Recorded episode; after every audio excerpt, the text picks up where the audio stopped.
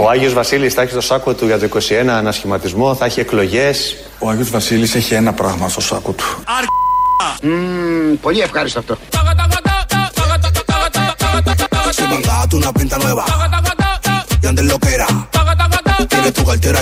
Ο Άγιος Βασίλης έχει ένα πράγμα στο σάκο του.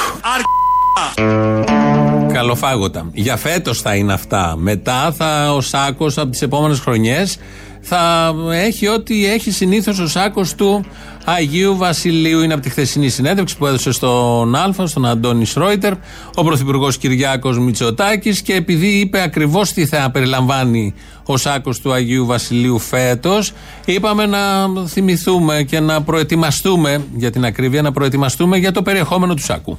Είναι η ώρα να πάρουμε τα μας. Και καλά και φτηνά, κορίτσια!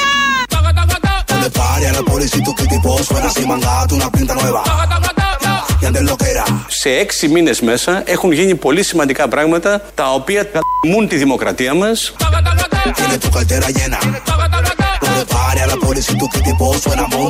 Θέλω να σας πω, κύριε Σρόιτερ, ότι έχουμε κάνει το καλύτερο το οποίο μπορούσαμε να κάνουμε. Μπράβο! Αυτό από τη συνέντευξη πάρα πολύ καλό, αφού προετοιμαστήκαμε και φαντάζομαι θα κάνετε και τις σχετικές ετοιμασίες για να πάρετε αυτό που έχει μέσα ο σάκος του Αγίου Βασιλείου φέτος. Ήταν πάρα πολύ καλή αυτή η δήλωση ότι κάνανε το καλύτερο. Μιλούσε για την πανδημία. Όλο αυτό δηλαδή που βλέπουμε κάθε μέρα, που ζούμε, το βάρος που προκαλεί σε όλους, εξαιρούνται οι ανέμελοι. Όλο αυτό λοιπόν είναι ό,τι καλύτερο έχει συμβεί, ό,τι καλύτερο μπορούσαν να κάνουν. Αυτοί οι μαύροι δείκτες που κάθε μέρα είναι τόσο σταθερή, ενώ θα έπρεπε να είχαν υποχωρήσει. Αυτό είναι ό,τι καλύτερο μπορούσε να συμβεί. Ο Πέτσας τον είχε πει ανθρώπινο. Είχε πει τότε για την βόλτα την προηγούμενη Κυριακή ότι ήταν μια ανθρώπινη κίνηση του Πρωθυπουργού. Είχαν βγει βουλευτές, τρόλ της δεξιάς, δεξιοτρόλ δηλαδή, νεοδημοκράτες, να πούνε τι έκανε. Πήγε ο άνθρωπος, καλά έκανε, του τη στήσανε. Θα τα ακούσουμε στην πορεία αν έχουμε χρόνο. Όμως ο ίδιος για τη βόλτα χτες μίλησε στον Αντώνη Ρόιτερ, άλλωστε γι' αυτό έγινε και η συνέντευξη, για να φύγει όλο αυτό από την Πάρνηθα από πάνω του με μια και καλά αυτοκριτική, όπως κάνουν συνήθως οι πολιτικοί ηγέτες αυτού του τόπου αυτοκριτική, κάτι σάλτσες εκεί, κάτι ψήγματα αυτοκριτικής, κάτι μπαλαμουτέματα για να φανεί ότι ασχολήθηκαν με το θέμα, έχουν καταλάβει τι λέει ο λαός. Ο λαός λέει 100, αυτοί λένε 1. Όλο αυτό λοιπόν θεωρείται αυτοκριτική. Στον ανθρώπινο που είχε πει ο Πέτσας προστίθεται τώρα και ο ανέμελος. Θέλω να ρωτήσω αν κι εσείς το έχετε σπράξει μέσα σας ως λάθος όλο αυτό και αν αισθανθήκατε ότι σε εκείνη τη χρονική συγκυρία δώσατε κι εσείς το κακό παράδειγμα. Ήταν λάθος ότι δέχτηκα να φωτογραφηθώ χωρίς μάσκα. Όχι λάθος ότι πήγα για ποδήλατο. Διότι θέλω να τονίσω ότι η άσκηση επιτρέπεται εντός περιφερειακής ενότητας. Αλλά εκ των υστέρων προφανώς και θα φορούσα μάσκα την ώρα που ζήτησαν οι συμπολίτες μου να φωτογραφηθούμε. Και πρέπει να σας πω ότι εγώ ίδιος βάζω τον πύχη των προσδοκιών πιο ψηλά. Για τον εαυτό μου. Κάνω και εγώ τη δικιά μου αυτοκριτική και όπως την κάνω εγώ, ζητώ από όλους τους συμπολίτες μας να αναλογιστούν τις στιγμές εκείνες της προσωπικής ανεμελιάς, ότι μπορεί να έκαναν ζημιά. Θέλω λοιπόν να προειδοποιήσω και να ενημερώσω. Θα συνεχίσουμε.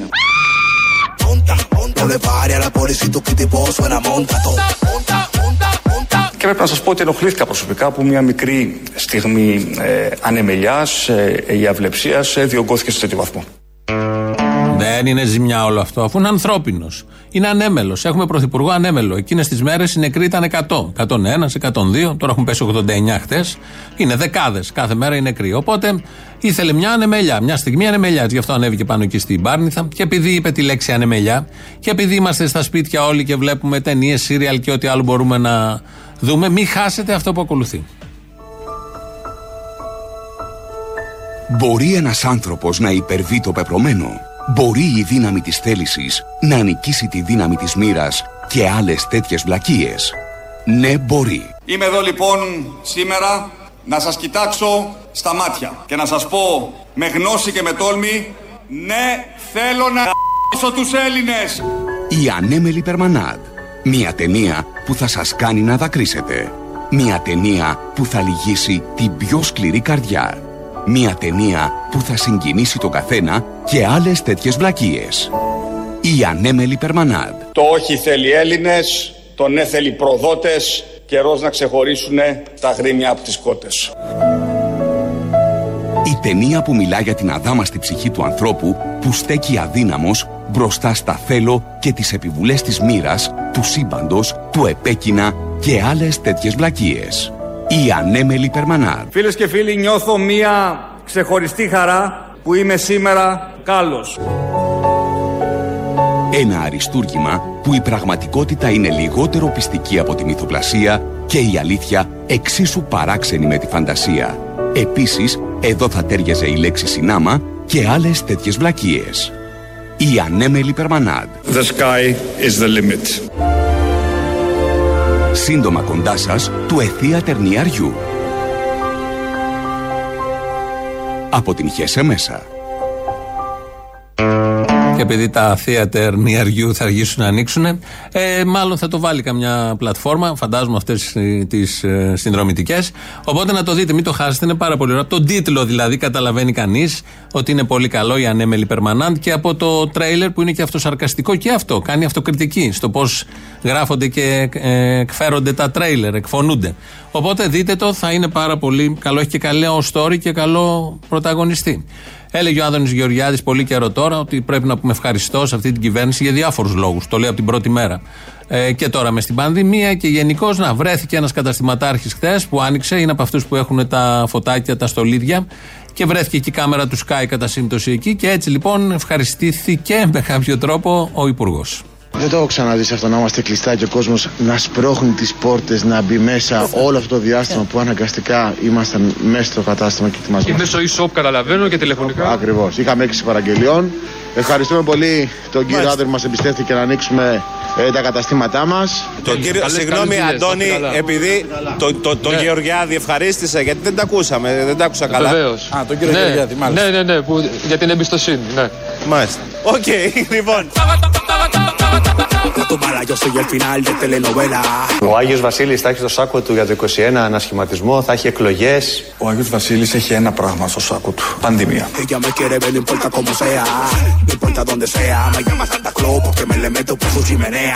Θέλω λοιπόν να προειδοποιήσω και να ενημερώσω. Θα συνεχίσουμε. Αυτό το λέει ο Μιχάλης Χρυσοχοΐδης, το λέει συνεχώς, το έλεγε χτες στη Βουλή που πήγε να μιλήσει για να απαντήσει για τα όσα τραγελαφικά και φρικτά έγιναν την Κυριακή στο κέντρο της Αθήνας και σε άλλες πόλεις βέβαια, και το είπε ως κάτι καλό αυτό το θα συνεχίσουμε και επειδή το έλεγε και το ξανάλεγε είπαμε να θυμηθούμε τι ακριβώς θα συνεχίσουν. Θέλω λοιπόν να προειδοποιήσω και να ενημερώσω. Θα συνεχίσουμε. Θα συνεχίσουμε. Τι κάνανε και τι κάνανε και τώρα τον κόσμο! Είμαστε ακάθεκτοι στο δρόμο της νομιμότητας. Έχει βάλει όπλο! Βάλει όπλο! Θα συνεχίσουμε. Με το σπρέι και τα δακρυγόνα, μεγάλος μάγκας. Μπράβο! Είμαστε ακάθεκτοι στο δρόμο της νομιμότητας. Τι κάνετε εκεί πέρα! Θα τους πάσετε το χέρι! Ναι! Ροπή σας είστε παράνομοι! Θα συνεχίσουμε. Γιατί με τις ασπίδες σας μας πρόχνατε ρε! Με τις ασπίδες σας! Είμαστε ακάθεκτοι στο δρόμο της διεύρυνσης της δημοκρατίας. Πήγανε μέσα,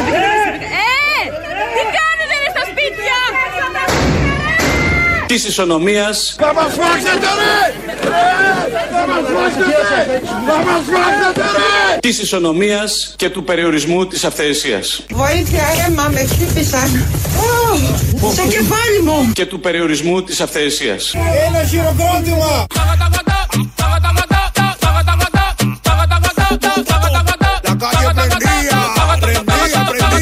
Θέλω λοιπόν να προειδοποιήσω και να ενημερώσω. Θα συνεχίσουμε. Ράζει το γεροδιάλο μου, σου πω κανένα κουβέντα. Σόγλαν μποείς. Έτσι λοιπόν θα συνεχίσουν όλα αυτά τα πάρα πολύ ωραία που έχουμε δει 1,5 χρόνο τώρα, που δεν χωράνε σε ένα λεπτό που ήταν τούτο εδώ το ηχητικό. Θέλουμε καμιά ώρα να τα συμπεριλάβουμε όλα. Είναι όντως πλούσιο το έργο για την διεύρυνση της δημοκρατίας, όπως ακριβώς έλεγε ο Μιχάλης Χρυσοχοΐδης, ο σερίφης Μιχάλης Χρυσοχοΐδης, ο οποίος έχει ένα ταλέντο, έχει πολλά ταλέντα, να αντιστρέφει την πραγματικότητα. Ό,τι έχει συμβεί έλεγε το ακριβώς αντίθετο και αποδεικνύεται τόσο εύκολα από το εφετείο, από αυτά που έλεγε χτες. Σε μερικά θα σταθούμε στην συνέχεια. Συνέχισαν και οι αστυνομικοί στην Εύβοια. Είναι ένα ψαροχώρι εκεί στο Αλιβέρι. Όχι ακριβώς ψαροχώρι, είναι ένας συμπολίτης μας, Νίκος Λαγουδάκης λέγεται, ο οποίος έχει σπίτι πάνω στη θάλασσα. Το μεσημέρι, αφού φάγανε εκεί πριν φάνε, βγήκε με το καλάμι να ψαρέψει. Ήρθε όμως η αστυνομία, γιατί μόνος του, όπως ήταν στην ακροθαλασσιά μπροστά από το σπίτι του, όλοι ξέρουμε, όλοι καταλαβαίνουμε ότι μεταδίδει τον ιό. Σε τι? Στα ψάρια μάλλον, και του κόψανε πρόστιμο. Το θέμα μετέδωσε ο Focus FM. Ήταν μια μισή ώρα το μεσημέρι, μετά το φαΐ, ναι. Λέω, επειδή το σπίτι μου είναι μπροστά στη θάλασσα, λέω στη γυναίκα μου, είχα βγάλει κάτι μύδια και κάτι στρίδια από μέσα από τη θάλασσα, λέω πάμε να τα δολώσουμε, να περάσουμε και την ώρα μας λίγο. Ερημική παραλία, εδώ έχει 50 κατοίκους μόνιμους το χωριό όλους και όλους. Τώρα ψυχή δεν υπάρχει, ας πούμε, δεν κυκλοφορεί κανένας. Λέω πάμε να ρίξουμε τα καλάμια μας, να περάσει και λίγο η ώρα, και πήγαμε. Και ήρθε η αστυνομία κατά τις 1.30-2 η ώρα να με γράψει. Τι κάνετε εδώ? Ψαρεύω. Ναι. Γιατί ψαρεύετε? Γιατί είναι το χόμπι μου. Δεν ξέρετε ότι απαγορεύεται? Το ξέρω. Λέω δεν μπορεί να μου το κόψει κανένας το χόμπι μου. Τέλος πάντων με γράψανε. Είναι 300 ευρώ το πρόστιμο. 300 έτσι. Οπότε μόλις πήρα την κλήση εγώ, την υπέγραψα, την πήρα την κλήση, τη δόλωσα μπροστά στους αστυνομικούς και τη δόλωσα μέσα και την έριξα στα ψάρια, γιατί αυτά φταίνε προφανώς. Έφαγα την κλήση, δεν ξέρω τι να πω, είναι παράλογο. Μπροστά στους αστυνομικούς τη δολώσατε?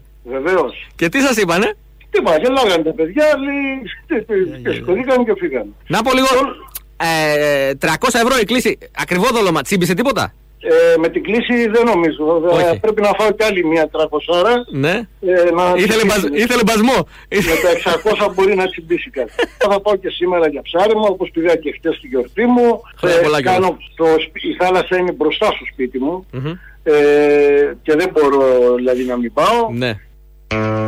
Αυτά τα πολύ ωραία.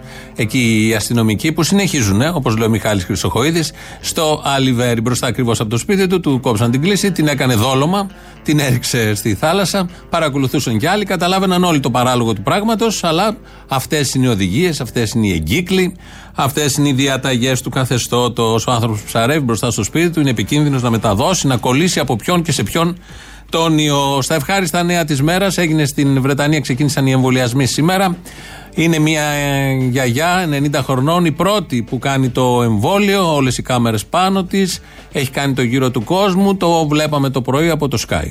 Σήμερα είναι μια ιστορική ημέρα, έτσι κι αλλιώς, η 8η Δεκεμβρίου του 2020. Εδώ παρακολουθούμε εικόνες από το Coventry, εκεί που έγινε ο πρώτος εμβολιασμός. Σε μια 90χρονη γυναίκα. Σε μια 90χρονη κυρία. Αυτό είναι η κυρία που παίρνει πρώτη φορά το εμβόλιο στην ελεύθερη αγορά.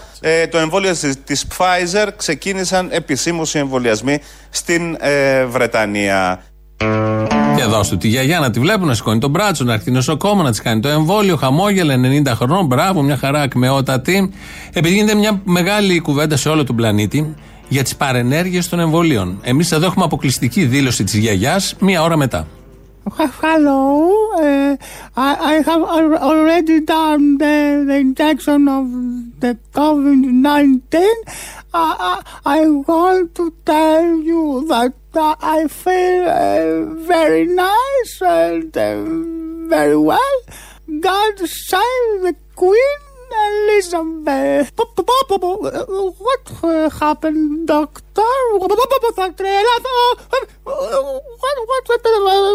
Coolies, coolies. What do you feel? I don't know. I must speak. Μιλάω ξένες γλώσσες. Άιντε πως χορεύει τα καγγέλια κοριτσάκια με τα γέλια. Ο τσιτσόρνιγε, ο τσισράτσνιγε. Καλίνγκα, καλίνγκα, καλίνγκα, μανιά, καλίνγκα. Injection, που είναι ο Βάγνερ, που είναι ο Πουτσίνι. What happened to me? Που είναι ο Κόλλης, που είναι η Γκραμπόφσκι στην Πάρνηθα για motocross. What happened to me? Anthony, my love, come and get me out of here. Νομίζω είναι καλά η γιαγιά. Δεν έχει παρενέργειες στο εμβόλιο. Την ακούσατε, μια χαρά, έμαθε και ξένες γλώσσες, έμαθε ελληνικά. Είναι αποκλειστική αυτή η δήλωση, την ακούσατε εδώ σε εμάς.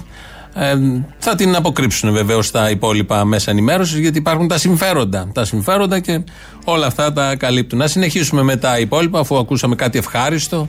Ο εμβολιασμός, η πρώτη ηλικιωμένη κυρία, η οποία είναι μια χαρά στην υγεία της, όπως ακούσατε, Βρετανίδα. Η δημοκρατία. Πάμε στη δημοκρατία, γιατί την υπερασπίζεται ο Χρυσοχοΐδης αυτή την εποχή. Οπότε είναι πάρα πολύ τυχερή η δημοκρατία.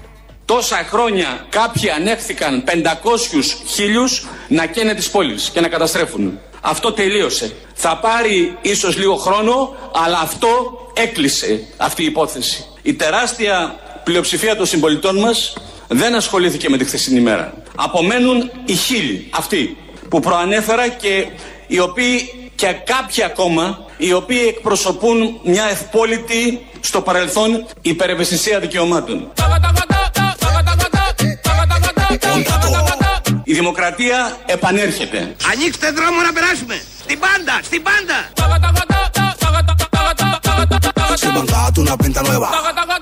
Η δημοκρατία επανέρχεται. Κανένα παιδί μου, γι' αυτό σου τηλεφωνώ, για να ντυθείς αναλόγως. Άντε λοιπόν, βάλ και στα πολύ καλά σου και έλα. Ο νόμος είναι ένας. Η νομιμότητα είναι μία. Αυτό επιτάσσει το δίκαιο. Αυτό είναι η δημοκρατία.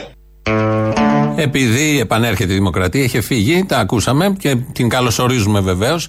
Επειδή τις προηγούμενες μέρες λέγανε ειδικά για την επέτειο του Γρηγορόπουλου ότι δεν πρέπει να γίνουν συγκεντρώσεις όπως και για 17 Νοέμβρη, γιατί θα μεταδοθεί ο ιός, θα έχουμε συγχρονισμό. Αλλά χτες ο Χρυσοχοΐδης δεν αναφέρθηκε σε αυτό. Μίλησε για επιτυχία της αστυνομίας, επειδή τόσα χρόνια γίνονται αυτές οι συγκεντρώσεις και μαζεύεται κόσμος και είναι κατά της αστυνομίας. Δεν είπε καθόλου ότι ήταν μια επιτυχία της αστυνομίας επειδή απαγόρευσε τον συγχρονισμό, άρα είναι κάτι καλό για την πανδημία. Καμία αναφορά σε αυτό. Αναφέρθηκε στο γιατί γίνονται αυτές οι συγκεντρώσεις τόσα χρόνια τώρα. Για τον πυρήνα δηλαδή του θέματος. Αυτό λέγαμε και εμείς τις προηγούμενες μέρες, αυτό έλεγαν όλοι. Αφορμή είναι η πανδημία. Απλά δεν κράτησε τα προσχήματα και εκφράστηκε τόσο ανοιχτά ο κύριος Χρυσοχοΐδης. Επίσης, ανοιχτά εκφράστηκε και ο κύριος Πέτσας. Νωρίτερα ήταν σε τηλεοπτικό παράθυρο. Μίλησε για το τι θα γίνει από εδώ και πέρα. Τι θα ανοίξει δηλαδή, και έβαλε στο ίδιο καλάθι, στην ίδια πρόταση, τα μαγαζιά, όλα τα μαγαζιά που πρέπει να ανοίξουν και τις εκκλησίες. Τι σκοπεύετε να κάνετε με το άνοιγμα των εκκλησιών? Θα είναι και αυτές μέσα στο πλαίσιο των ανακοινώσεων που θα έχουμε μέχρι τέλος της εβδομάδας. Είπαμε και χθες ότι είναι ένα θέμα το οποίο θέλει ιδιαίτερης προσοχής, γιατί αντιλαμβανόμαστε όλοι ότι αν ανοίγει κανείς το λιανεμπόριο, μετά δεν μπορεί να παραμένει κλειστή η εκκλησία. Γιατί αντιλαμβανόμαστε όλοι ότι αν ανοίγει κανείς το λιανεμπόριο, μετά δεν μπορεί να παραμένει κλειστή η εκκλησία. Θέλει πραγματικά μια ευελιξία από όλους μας, προκειμένου να αντιμετωπίσουμε τέτοιες διαφορετικές καταστάσεις, όπως είναι η επίσκεψη σε ένα κατάστημα λιανεμπορίου από τη μία πλευρά, αλλά και από την άλλη ενός πιστού στην εκκλησία. Τι συγκερασμός είναι αυτός, τι συνδυασμός. Αφού θα ανοίξουν τα μαγαζιά, το λιανεμπόριο, ρούχα, παπούτσια, πρέπει να ανοίξει και η εκκλησία. Υποτίθεται το ένα είναι πνευματικό ίδρυμα, το άλλο είναι καταναλωτικό ίδρυμα. Εκτός αν δεν ισχύει ένα από τα δύο. Για το μαγαζί σίγουρα ισχύει ότι είναι καταναλωτικό ίδρυμα. Διαλέγετε και παίρνετε. 2.11.10.80.880 τηλέφωνο επικοινωνίας. Σας περιμένουμε με πολύ μεγάλη χαρά να πείτε τα δικά σας. radio.parapolitica.gr το mail του σταθμού, αυτή την ώρα το ελέγχουμε εμείς. Ο Χρήστος Μυρίδης είναι στη ρύθμιση του ήχου σήμερα. Και πάνω εδώ, τώρα που είπα τον ηχολήπτη, είναι καλό να ακούσουμε μια προτροπή του Κυριάκου Μητσοτάκη από τη χθεσινή συνέντευξη. Και η εκτόνωση είναι απαραίτητη. Με μάσκα. Όχι με μάσκα. Εντός περιφερειακής ενότητας επιτρέπεται. Και η εκτόνωση είναι απαραίτητη. Everyday μαλακία. Everyday μαλακία. Και η εκτόνωση είναι απαραίτητη. Η μαλακία είναι υγεία. Κάνει και μπράτσα. Θα τον παίξω κι εγώ. Και η εκτόνωση είναι απαραίτητη. Κανένας δεν έχει πει τον πρωθυπουργό μαλάκα ως τώρα. Νιώθω κι εγώ μαλάκας. Καμίσα de fuerza, la risa más sicaria. Και η εκτόνωση είναι απαραίτητη. Με μάσκα. Όχι με μάσκα. Εντός περιφερειακής ενότητας επιτρέπεται. Κόψ' την πρωινή, για θα σε κόψει. I'm Mera Sandel, achavetealo. Que esto es High Quality Music Studio. Pimentel Producción, Calvo RD, La Para del Tenis, CJ Harold Fight. Ο Άγιος Βασίλης θα έχει στο σάκο του για το 2021 ένα σχηματισμό, θα έχει εκλογές. Ο Άγιος Βασίλης έχει ένα πράγμα στο σάκο του.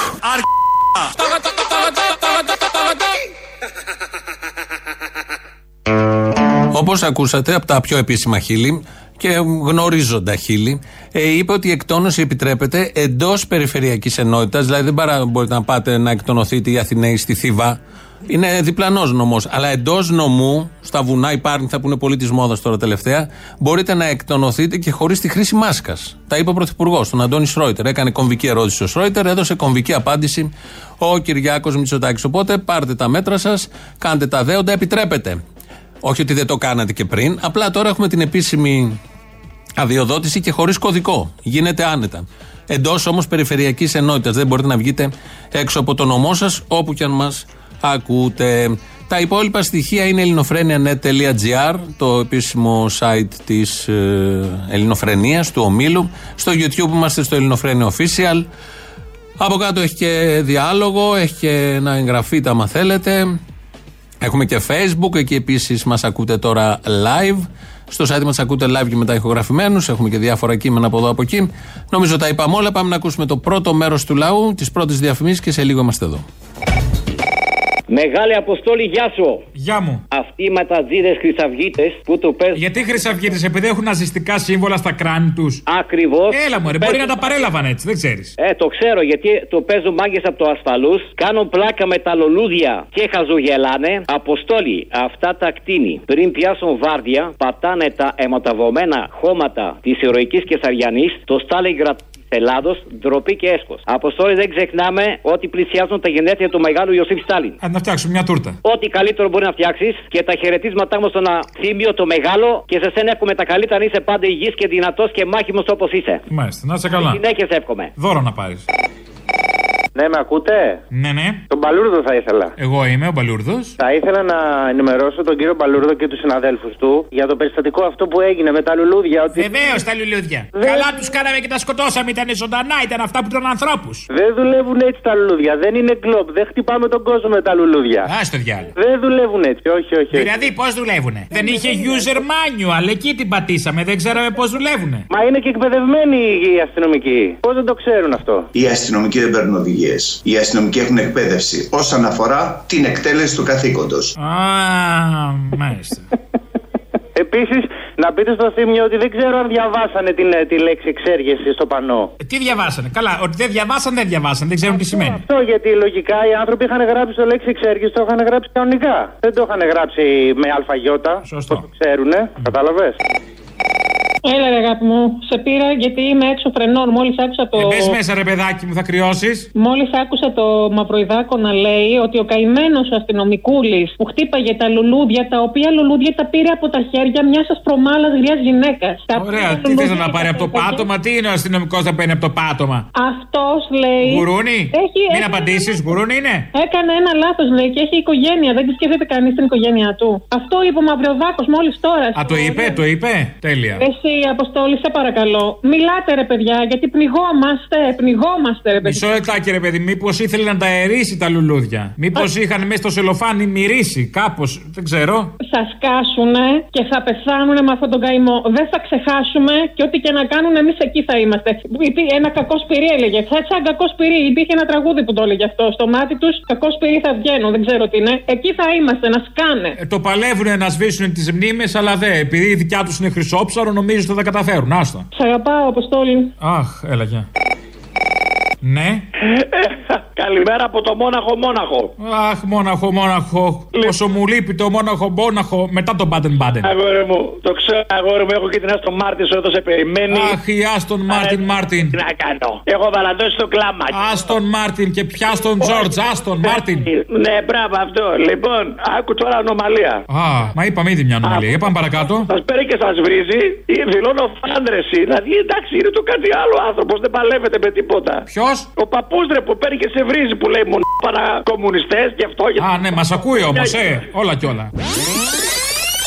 Εσύ το βρωμοκουμούνι, καλά στο σταθμό. Θα σε κάνουνε σαπούνι. Μουνόπανα κομμουνιστέ. Ουστε διάλο ανώμαλοι όλοι. Κουμούνια ανώμαλα, όλα κουνούμαλα. Μιλάμε το τι γέλιο έχω ρίξει με αυτόν τον άνθρωπο. Δεν λέγεται. Είναι απίστευτο. Είναι όχι καραγκιόζης, όχι κλόουν. Είναι το κάτι άλλο. Αυτός και Λουκά. Πού είναι ο Λουκά, μωρή? Δεν πειράζει.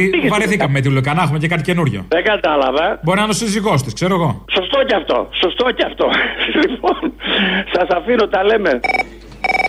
Στο διάλο ανώμαλοι όλοι. Κουμούνια ανώμαλα, όλα κουνούμαλα.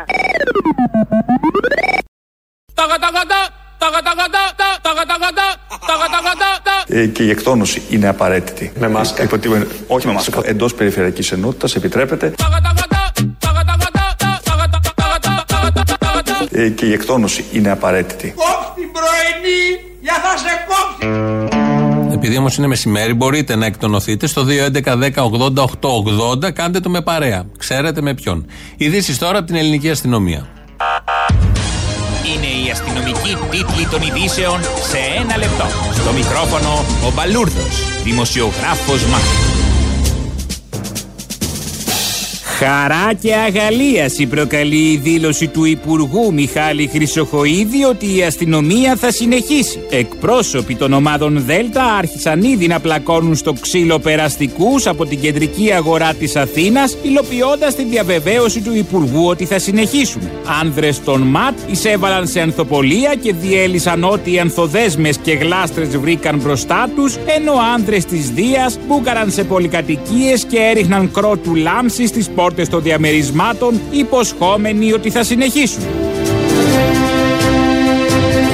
Εν τω μεταξύ, συγχαρητήρια έδωσε ο Πρωθυπουργός μας στον Υπουργό Προστασίας του Πολίτη Μιχάλη Χρυσοχοΐδη για τα μέτρα τάξης την 6η Δεκεμβρίου στην Αθήνα. Μιχάλη μου, συγχαρητήρια. Τα κατάφερες και με τόσους ούγκανους μπάτσους στο δρόμο δεν είχαμε ούτε ένα νεκρό. Έβγε, Μιχάλη μου. Ανέφερε ο Πρωθυπουργός μας προς τον Υπουργό μας συμπληρώνοντας: κράτησέ μου 10 κρότου λάμψης για το χριστουγεννιάτικο πάρτι που θα δώσω στην Πάρνηθα με κάτι φίλους. Θέλω να κάνει πάταγο, Μιχάλη μου, συμπλήρωσε ο Πρωθυπουργός.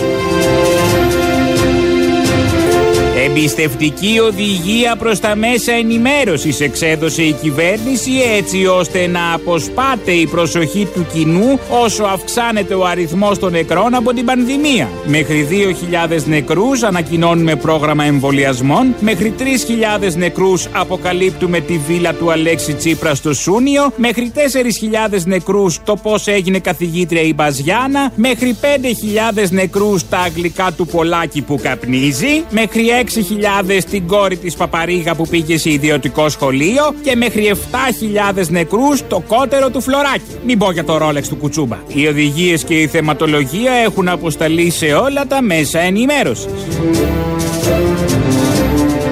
Όχι μόνο Harrods αλλά και Galeries Lafayette θα ανοίξει στην Αθήνα σύμφωνα με δήλωση του κυβερνητικού εκπροσώπου. Ο κύριος Πέτσας, απαντώντας σε σχετική ανάρτηση του Στέφανου Τσιτσιπά που ζει στην που ζει στο εξωτερικό, τόνισε ότι η κυβέρνηση έκανε αποδεκτό το αίτημα του λαμπρουτενίστα μας και για να μην νιώθει στερημένος, αποφάσισε να ζητήσει από τα Harrods και τον Νίκολα Φαγιέτ να φτιάξουν πολυκαταστήματα στην πρωτεύουσα. Μάλιστα, για το σκοπό αυτό, παραχωρεί το κτίριο του Μινιόν στην οδό Πατησίων. Μετά από αυτή την εξαιρετική κίνηση, νομίζω όλοι οι Έλληνες οφείλουμε ένα τεράστιο ευχαριστώ στην υπέρκομψη σύζυγο του Πρωθυπουργού μας που προώθησε το αίτημα του Στέφανου για να μας ξεβλαχέψει. Καιρός. Καιρός να συνοστιστούμε στους δρόμους, στα καταστήματα μες στολίδια που δεν κολλάει.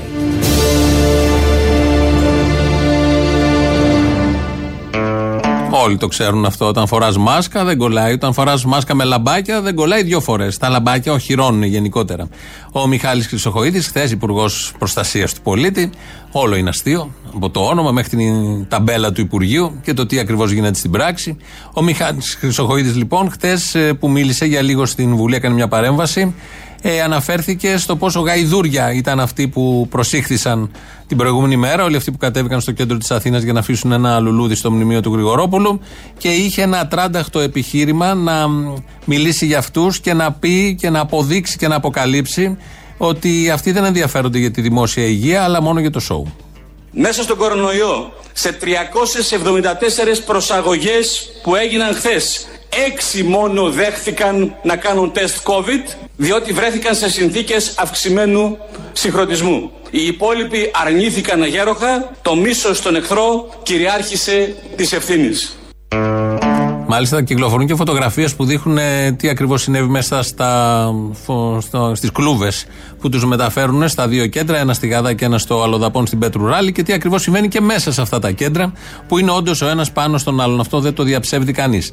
Και για να έρθει και για να δείξει τώρα ο Μιχάλης Χρυσοχοΐδης ότι η αστυνομία ενδιαφέρεται για τη δημόσια υγεία, γι' αυτό τους είχε παστωμένους 370 ανθρώπους τον ένα πάνω στον άλλον, και για να αποδείξει ότι δεν ενδιαφέρονται οι συλληφθέντες, οι προσαχθέντες, είπε αυτό, ότι προσφέρθηκε η αστυνομία να κάνει σε όλους τεστ, αλλά μόνο 4 από αυτούς δέχτηκαν. Βέβαια δεν είπε ότι δεν αποδεικνύεται τίποτα, και να κάναν τεστ όλοι δεν μπορεί να αποδειχθεί αν έχουν κολλήσει επειδή ήταν μέσα στην κλούβα ή μέσα στην Γαδά ή μέσα στο Αλοδαπών ο ένας πάνω στον άλλον, γιατί θέλει κάποιες μέρες να φανεί όλο αυτό. Η υποκρισία και η χαζομάρα και η ανοησία στο έπακρο. Έχει γράψει και ένα κείμενο ο Θανάσης Καμπαγιάννης, που ήταν ένας εκ των προσαχθέντων, ο γνωστός δικηγόρος, που περιγράφει τι ακριβώς γίνεται και πόσο εντύπωση έκανε σε όλους αυτούς ότι ήθελε η αστυνομία να κάνουν το τεστ, αλλά δεν ήθελαν οι άνθρωποι να δεχθούν το τεστ από την αστυνομία. Λες και τι θα αποκάλυπτε. Επίσης, μέσα στους προσαχθέντες ήταν και καμιά δεκαριά γιατροί. Από αυτούς και συνδικαλιστές και γιατροί, από αυτούς που δίνουν τη μάχη καθημερινά και ξέρουν τι θα πει τεστ, πώς γίνεται και τι ακριβώς συμβαίνει. Αυτά τα πολύ ωραία από τον Χρυσοχοΐδη, και μετά ήθελε να πει για αυτόν τον έναν, τον ματατζή που πήρε την ανθοδέσμη και την διέλυσε πάνω στην πλάτη του αλνού, και βρήκε να πει το εξής. Ένας αστυνομικός ασχημώνησε με την ανθοδέσμη. Οι 4.999 έκαναν τη δουλειά τους. Είναι όμως καθαρή πολιτική επιλογή να διαλέγει κάποιος την αναφορά του στον έναν και ως στους 4.999. Μπράβο, μπράβο. Θα κάνω μια αναφορά για σένα. Θα τα πω και στο διοικητή σου. Α, θα χαρεί πολύ ο διοικητής μου. Μπράβο, παιδί, μπράβο. Μες στους 4.999 ήταν και ο Ηλίας του 16ου. Εδώ πήρε τα μπράβο από το διοικητή του άλλου τμήματος, με αυτό το μπλέξιμο που είχε γίνει με το Βέγκο τότε και όλα τα υπόλοιπα. Δηλαδή, από όσα έγινα την Κυριακή, να σταθούμε μόνο στην Κυριακή, και στην Αθήνα και στα Χανιά και σε άλλες πόλεις, μόνο ένας ασχημώνησε. Οι άλλοι που μπήκαν και έριξαν μέσα σε πολυκατοικία την Κρότου Λάμψης, που έχουν βγει και σχετικά βίντεο, δεν ασχημώνησαν. Είναι κάτι συνηθισμένο να το κάνει αυτό η αστυνομία, είναι μέσα στα πλαίσια των καθηκόντων της. Κάτι με παπάκια, δελτάδες, τι ήταν αυτοί που πέσανε πάνω στους δημοσιογράφους ενώ κάλυπταν τα γεγονότα, δεν ασχημώνησαν ούτε αυτοί. Οι άλλοι που προσήγαγαν τους δύο δικηγόρους που ήταν εκεί για δουλειά, ούτε και αυτοί ασχημώνησαν. Είναι μέσα στο πλαίσιο των καθηκόντων. Τα σπροξήματα, οι απειλές και όλα τα υπόλοιπα, η σύλληψη ατόμου αμαία, ούτε αυτό ήταν ασχημονία. Ήταν όλα κανονικά, νορμάλ, μόνο ένας, μόνο οι ανθοδέσμοι, σύμφωνα πάντα με τη λογική του Υπουργού Προστασίας του Μιχάλη Χρυσοχοΐδη. Όλα τα άλλα γίνανε πάρα πολύ σωστά. Λάος τώρα, μέρος δεύτερον. Χαίρετε. Γεια σας. Τι θα κάνουμε τώρα, δηλαδή, θα έχουμε μία επέτειο για το Φίσα, μία για το Γρηγορόπουλο, μία για το Τζακ Κολοκυθόπουλο, πώς τον λέγανε. Δεν ξέρω, κι εγώ αυτό με τις επετείους. Δηλαδή θα έχουμε μία για 25η Μαρτίου, μία για 28η, έμα πια, μία για 21η Απρίλη. Δηλαδή τι θα γίνει πια. Για 25η Μαρτίου, 28η. Μια 15 Αύγουστο, μια Χριστούγεννα, μια έμα πια γκώσαμε. Όλο λούφα είναι ο Έλληνας. Πολυτεχνία και τέτοιες βλακίες, αυτά όλα είναι βλακίες, δεν χρειάζεται αυτά τα πράγματα. Βλακίες λέτε τις εθνικές επετείους την 25η Μαρτίου. Όχι, 25η. Α, όχι, την 28η Οκτωβρίου. Βεβαίως να γίνεται και 28η Οκτωβρίου. 17 Νοέμβρη, γιατί να μην γίνεται. Γιατί τι έγινε κάθε Νοέμβρη, πήγανε 5 αφαιρεμένα μέσα από Πολυτεχνείο. Δεν πιστεύω να είστε τίποτα δεξιός, έτσι το υποψιάζομαι. Όχι, βέβαια. Α, λέω μήπως. Ναι, λοιπόν. Αυτό. Βεβαίως, πολύ χρήσιμο αυτό. Γεια σου, ναι. Ναι. Ναι, γεια σας. Δεν θα μου μιλήσετε άσχημα, έτσι. Θα σας μιλήσω όπως σας αρμόζει. Εντάξει. Θέλω να σας μιλήσω για την κόκκινη σκόνη.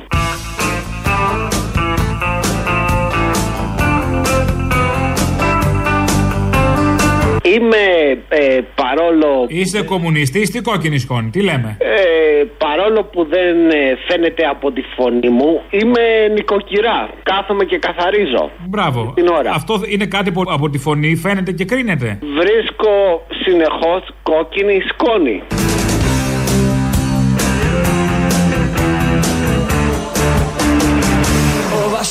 κόκκινη σκόνη. Όπου και να καθαρίσω, βρήκουσκο. Καλά, υπάρχουν και χειρότερα. Θα μπορούσε ένας λαϊκός τραγουδιστής υποστηρικτής των φασιστών και να έβρισκες παντού άσπρη σκόνη. Βρίσκω παντού κόκκινη σκόνη. Εντάξει, δεν είναι κακή. Προέρχεται από τη βενζίνη. Δηλαδή, προέρχεται από την. Από τα αυτοκίνητα. Μάλιστα, αχά. Έχουν πάει τον ψεκασμό σε άλλο στάδιο. Σας λέω, κάθομαι και καθαρίζω. Δεν θα μου μιλήσετε άσχημα. Κάθομαι και καθαρίζω συνεχώς. Μπράβο. Και βρίσκω συνεχώς κόκκινη σκόνη. Ωραία. Αυτό γιατί εμένα πρέπει να με αφορά. Απλά ήθελα να σας το επισημάνω. Ευχαριστώ πολύ. Ευχαριστώ για την επισήμανση. Νομίζω ήταν καταληκτική η συνεισφορά σας στο σημερινό. Να είστε καλά, για χαρά φτάνει όμως. Περιμένω να ακούσω τη Λαμανάκη, τον κουλούρι. Πού είναι, τι κάνει αυτός ο μαλάκας. Ένα αρχίδι θα ακούσεις. Ένα αρχίδι θα ακούσεις. Θα ακούσω. Άντε παλιό που πηγαίνετε στη Ρωσία. Μας βρωμήσατε την Ελλάδα. Τι να κάνουμε στη Ρωσία. Έρε και βγει καλό το ρωσικό το εμβόλιο. Δεν στέλνω τίποτα. Βρήκατε οικονομήσα. Βρούστα από το χάμο. Δεν έχει εμβόλιο τίποτα. Εκεί να χτυπιάσεις. Σούργελα. Σούργελα. Α, τι ρατσισμός είναι αυτός με τα σούργελα. Δεν μ' αρέσει. Αντιταράδες της κοινωνίας. Κατακάρια του Πασόκ φτιάξαν το ΣΥΡΙΖΑ και εσείς από πίσω. Μισό λεπτό για να καταλάβω, είστε δεξιός δηλαδή. Εγώ είμαι αναρχικός. Τι είσαι εσύ, τι είσαι εσύ. Και άκου να μαθαίνεις και πήγαινε στα Εξάρχεια στο Ρόμπο που έχει το καφενείο. Τώρα, πάω τώρα, τι να βάλω στο χαρτί. Β6, Β4, τι βάζω. Να βάλεις την ψωλή του Πατακού και του Παπαδόπουλου να βάλεις στον κόλο σου. Λοιπόν, αγάπητείτε που λες. Μα δεν είναι αυτή η γλώσσα για πολιτισμένο δεξιό. Τι αστική δημοκρατία έχουμε. Μα εσείς δεν είστε οι αστεί, εσείς δεν είστε οι σοβαροί. Μα πού χάθηκε η μπάλα. Ποιος έχει βίλες μου πάνω τώρα. Εγώ έχω. Μπράβο, σύμπορα να μην έχεις εσύ αφού είσαι αρχίδι. Εγώ έχω, sorry να χτυπιέσαι κάτω, να χτυπάς τον κόλο σου, εγώ έχω χτυκιάρα. Εσύ να έχεις, δεν πάνε να έχεις, δεν τα κάνεις. Και μια πισίνα να. Θα στα φάνει αγαπητική. Άντε βρωμό που σ***α. Όχι, προσέχω, δεν τους έχω γράψει τίποτα. Σούργελα, σούργελα. Υποψιάζομαι μέσα σε αυτά ότι είστε και λίγο ομοφοβικός χωρίς να είμαι σίγουρος. Εγώ μεγαλώσει τον Άγιο Παντελέημονα 70 χρόνια. Ξέρω τα... Α, επειδή σου έχει τύχει το φοβάσαι. Κατάλαβα, το έζησες με το hard way. Το πιάσα.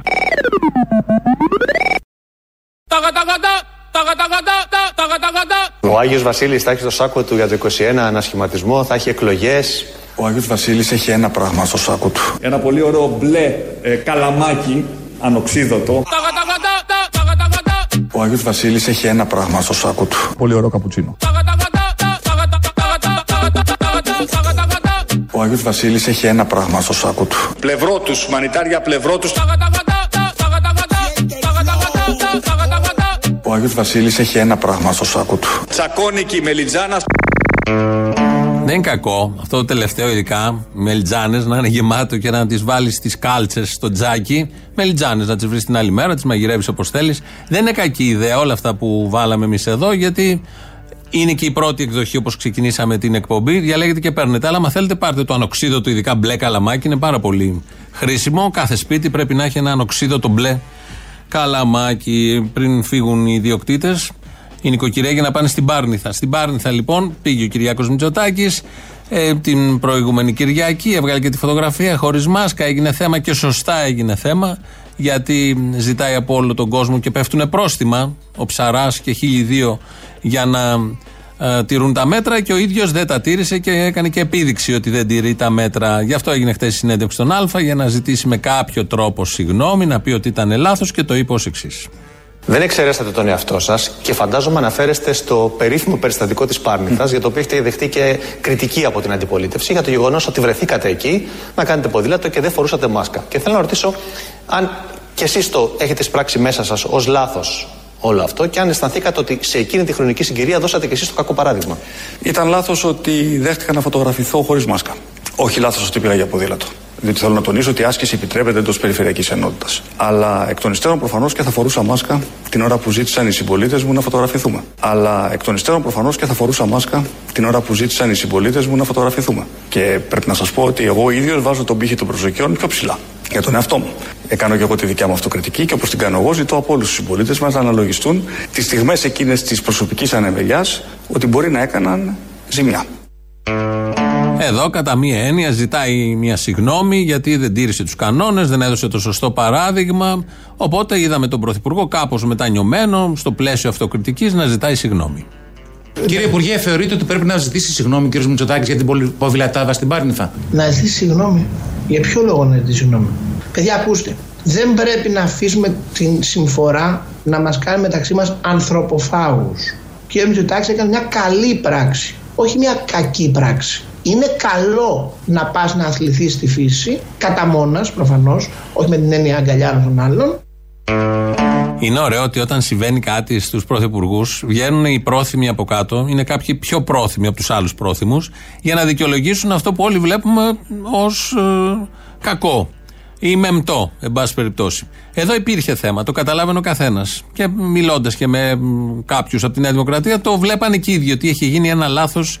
Όχι ακριβώς επικοινωνιακό, γιατί αυτά τα ηθικά θέματα ξεπερνάνε την όποια επικοινωνία, αλλά πώς βγαίνουν την επόμενη μέρα υπουργοί, βουλευτές να φανούν βασιλικότεροι του βασιλέως. Και ήρθε χθες αυτή η συγγνώμη του Μητσοτάκη και τους άδειασε όλους αυτούς για άλλη μια φορά, γιατί γίνεται συνέχεια αυτό.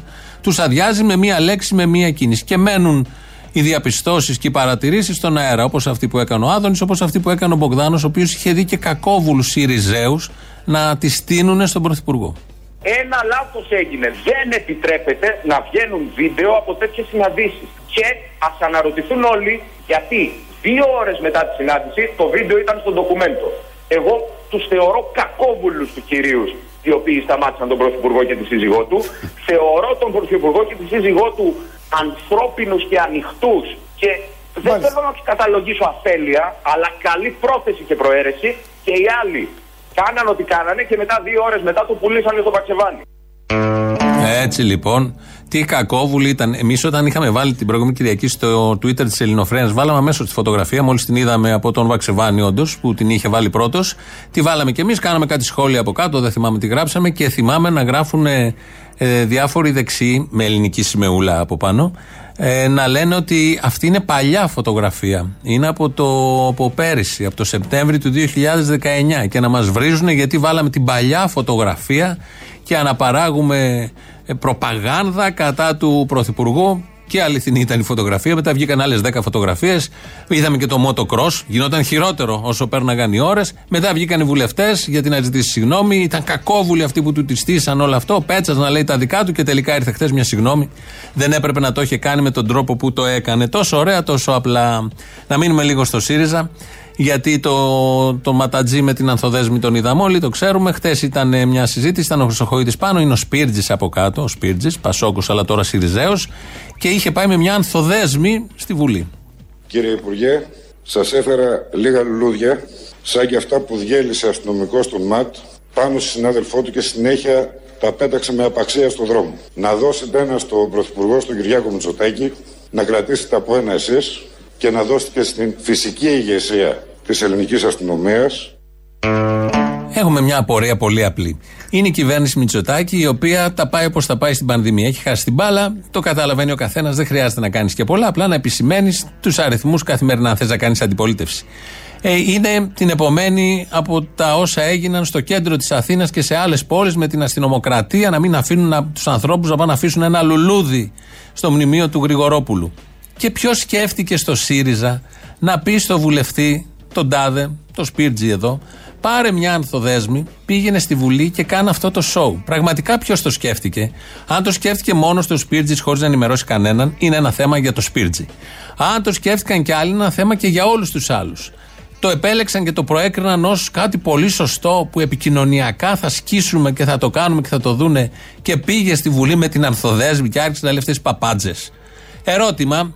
Ξέρουμε την απάντηση, τη βλέπουμε χρόνια τώρα πώς εξελίσσεται, αλλά υποτίθεται στην αντιπολίτευση τα κόμματα γίνονται καλύτερα από ό,τι ήταν στην κυβέρνηση. Αλλά εδώ βλέπουμε ένα θέμα, θεματάκι, δεν μπορεί με τίποτα να πάρει μπρος, αλλά γυροφέρνει γύρω από την βλακεία και γύρω από την ανοησία σε όλες τις εκφάνσεις. Από το τι απάντησε για τη Βίλα, μέχρι τον Σπίρτζη που έκανε όλο αυτό, μέχρι και τι έκανε ακριβώς τη 17η Νοέμβρη, πώς κινήθηκε.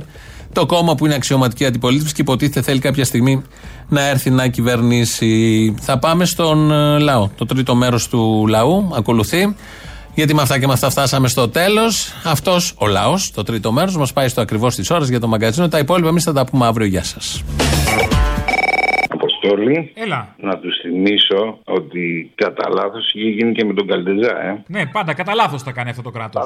Και τότε, γιατί οι κρατικές δυνάμεις αυτά τα κάνουν κατά λάθος. Αλλά τι να κάνουμε, άνθρωποι είμαστε, συμβαίνουν αυτά. Όπλο έχει ο ψυχασθενής στα χέρια του. Τι να κάνεις. Το 85 είχα τελειώσει το Λύκειο, με γριά και εγώ, και θυμάμαι τι είχε γίνει στα Εξάρχεια. Κατά λάθος είχε γίνει. Αλλά να σου πω και κάτι άλλο, Αποστόλη. Η εισαγγελέας που έλεγε ότι δεν είναι υπόπτη φυγής αυτή της Χρυσής Αυγής. Δεν είναι υπόπτη φυγής. Ο λαγός ήταν ήδη φευγάτος, ο παπάς, εντάξει, δεν είναι ότι είναι και ύποπτος φυγής, κάπου τον έχει ο Χρυσοχοΐδης, θα τον βγάλει όταν χρειαστεί. Βάλ τους τρέιλερ καπάκια τους δύο και απορώ γιατί δεν έχουν παραιτηθεί, γιατί είναι ηλίθιοι οι Αποστολή. Λοιπόν. Ποιοι δύο? Αυτοί και οι δύο, και ο εισαγγελέας και ο Μπάτσος έπρεπε να έχουν παραιτηθεί. Γελάτε, γιατί? Να διαφύγει ούτε μία στο 3 εκατομμύριο δεν υπάρχει διαπέτωση, κυρία Μαυραγάνη. Δεν μου λες, για πες μου λίγο για τα Λεγρενά, ρε. Τι αποκαλυψάρα ήταν αυτή. Ρε. Τρελό, έχει ένα ωραίο με μύδια στα Λεγρενά, Ναι, δεν το ξέρω, δεν πάω από εκεί. Αλλά να σου πω κάτι, μαλακιά έκανε ο Τσίπρας. Τώρα στα Λεγρενά και με ενίκιο πρέπει να αγοράζει σπίτι στην Τίνο δίπλα στον Χριστοφοράκο. Μαλακίες κάνεις, ρε πρόεδρε. Μαλακίες κάνεις. Γι' αυτό εγκαλείται, γιατί είναι σκιτζής. Μα σκιτζής είναι τώρα, πάρε δίπλα από το. Καταρχήν θα έχεις καλό γείτονα, δεν θα σε καρφώσει ποτέ, κατάλαβες. Καλά, περίμενε, δεν ξέρεις και εκεί ποιον έχει γείτονα. Του νοικοκύρη, άστο. Εντάξει, ρε παιδί. Περίμενε να δούμε. Με ενίκιο, καταρχήν είναι με ενίκιο. Άσε, παιδί μου, γύφτος. Τέλος πάντων, έλα, γεια. Να σε ρωτήσω, με ποιο κωδικό πηγαίνεις από το σπίτι σου στην Πάρνηθα? Α, μου λαϊκίστρια, δεν τρέπεσαι. Είναι βουλευτές, είναι υπουργοί, πολιτικοί. Μπορούνε. Η Μαρέβα τι είναι? Σύζυγος. Πρώτη κυρία, είσαι το διάλο, θα αμφισβητήσεις κιόλας. Καταρχάς, ακόμα και για τους βουλευτές, η ελεύθερη μετακίνησή τους επιτρέπεται μόνο στο πλαίσιο της άσκησης των καθηκόντων τους. Άμα σκέφτεται, ξέρεις εσύ τι κάνει ο άνθρωπος εκεί πέρα. Ο πρωθυπουργός δεν είναι μόνο στο γραφείο.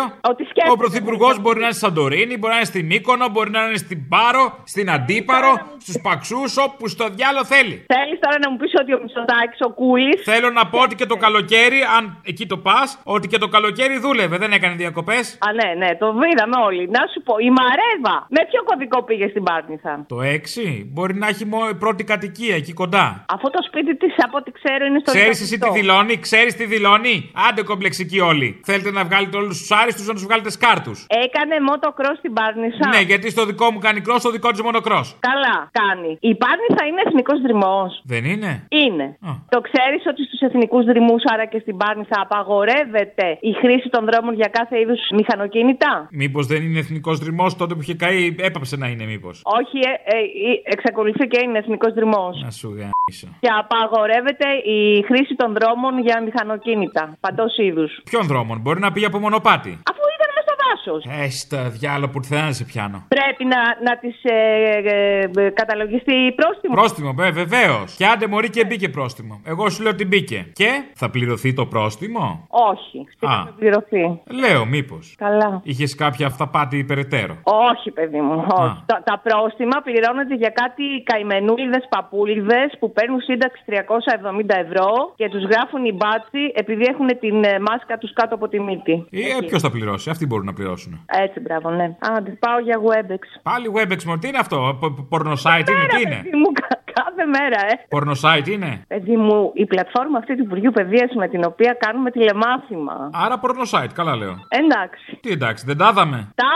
Τα είδαμε. Άρα πορνοσάιτ, καλά λέω. Στο διάλο ανώμαλοι όλοι. Κουμούνια ανώμαλα, όλα κουνούμαλα.